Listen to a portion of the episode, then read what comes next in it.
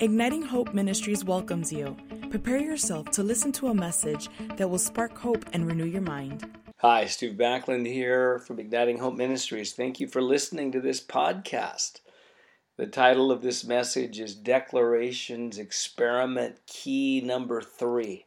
Now, I'm recording this in June of 2017 when we're right in the middle of our 30 day declarations experiment where we're challenging people to make at least 100 declarations a day for a month and see what happens.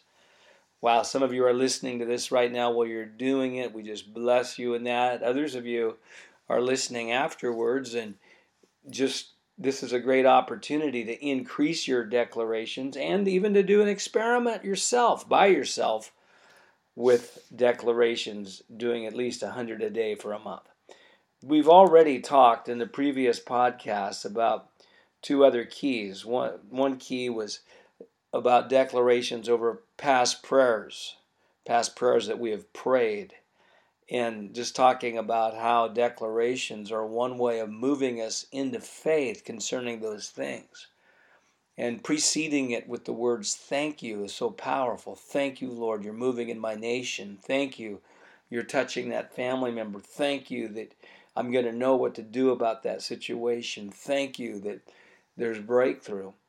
And then the second one we did was uh, making declarations over tomorrow, over our future, the power of, of, of instead of having anxiety or passivity towards the future, actually having faith.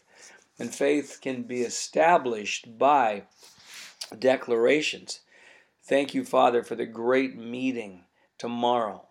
Tomorrow is going to be powerful. Next year, 2018 is going to be the best year of my life. I'm going to have divine appointments this coming week that where people are going to encounter God. I'm going to lead many to the Lord. That is such a great way to build faith for the future. Well, today we're going to get into the third key, and this is declarations of our identity.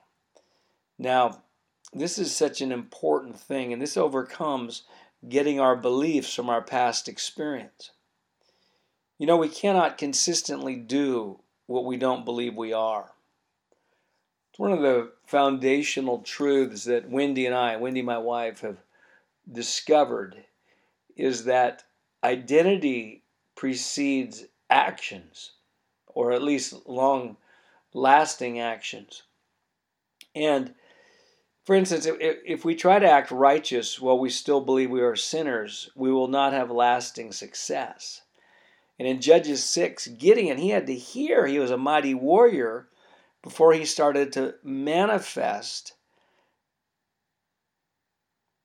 mighty warriorhood. and so we too need to hear who we are, really are. And declarations are a main way to do this. When we declare, I'm righteous, I'm anointed, I'm loving, I'm joy filled, I'm wise, I'm prosperous, I'm protected, I'm an evangelist, I'm blessed. When we declare identity statements, then we're moving into an aspect of Christian living that is so powerful. And uh, the greatest illustration for this is really the, the life of Abraham. And he, at age 75, received promise count, your, count the stars, count the sand. That's how many your descendants are going to be. But by age 99, really nothing had happened. He had tried to help God out with Ishmael. And, and then the Lord appeared to him in Genesis 17. And basically, he told him, you know, hey, this is this thing's still going to happen.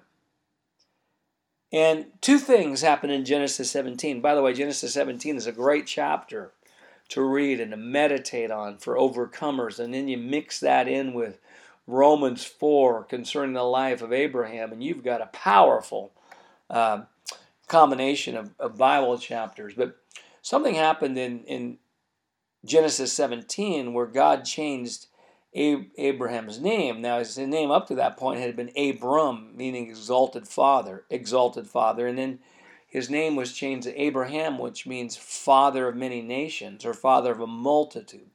So, what happened there was that the Lord says, I actually want you to create your identity out of the promise that I've given you.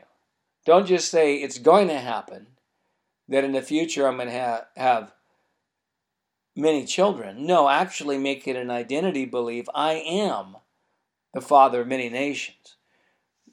And something else happened in that chapter too. He, the Lord says, I, I no longer want you to call your wife Sarai, Sarai, call her Sarah. Sarai means princess. Sarah means princess of many. So I want you to actually change the identity of your wife. And we'll get into that next week's uh, key is going to be related to declarations about the people in our lives and about people. But this this chapter and what happened here, Genesis 17, in Abram changing his name to Abraham, creating the identity beliefs out of the promise. Then one year later, Isaac was born. I don't think that's a coincidence. And so here, here's the principle. Joel 3:10 says, "Let the weak say I'm strong." Let the person in a weak experience keep agreeing with God that even though he's experiencing weakness, he his identity is strength. And as we understand that principle and understand that even though we may have experiences that are contrary to who God says we are, and our past is trying to tell us we're not who God says we are, then once we overcome that tendency and keep agreeing with God, then we actually move in faith and we will, like Abraham, accelerate the manifestation of the promise within our lives. So, some of the greatest declarations we will make are not things that we're going to do, but they're actually who we really are. Hebrews 10:14 says he has perfected forever those who are being sanctified. The moment we receive Christ, we become we become perfect in every way. We're perfect in strength, we're perfect in righteousness, we're perfect in health, anointing. But sanctification is the process of getting into our experience who we already are. Or another way of saying, the renewing of the mind is the process of getting into our experience who we already are. So Hebrews 10:14, he has perfected forever those who are being sanctified. Two-part process. Believe you're perfect, cooperate with the process of sanctification in believing we are who God says we are, even when it's not in our experience. Gideon was a perfect mighty warrior living in a non-mighty warrior experience, but he started to believe it when he heard it. And declarations are the way for us to hear who we are. And then it's going to get in, into our experience. Hey, thank you so much for listening to this podcast.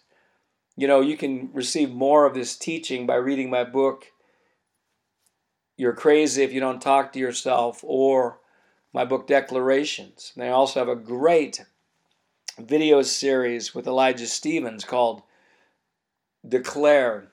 It's on on declarations. It's called Declare Life. Remember, Igniting Hope Ministries, we're here to ignite your hope. There's no, there's no hopeless circumstances, only hopeless people. Once people get true hope, the circumstance cannot stay the same. And also remember, the joy of the Lord is your strength.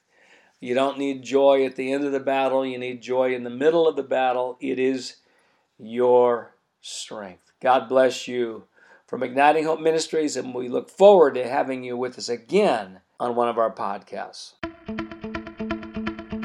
We hope that you have been blessed by this message. For more resources, you can visit our website at ignitinghope.com.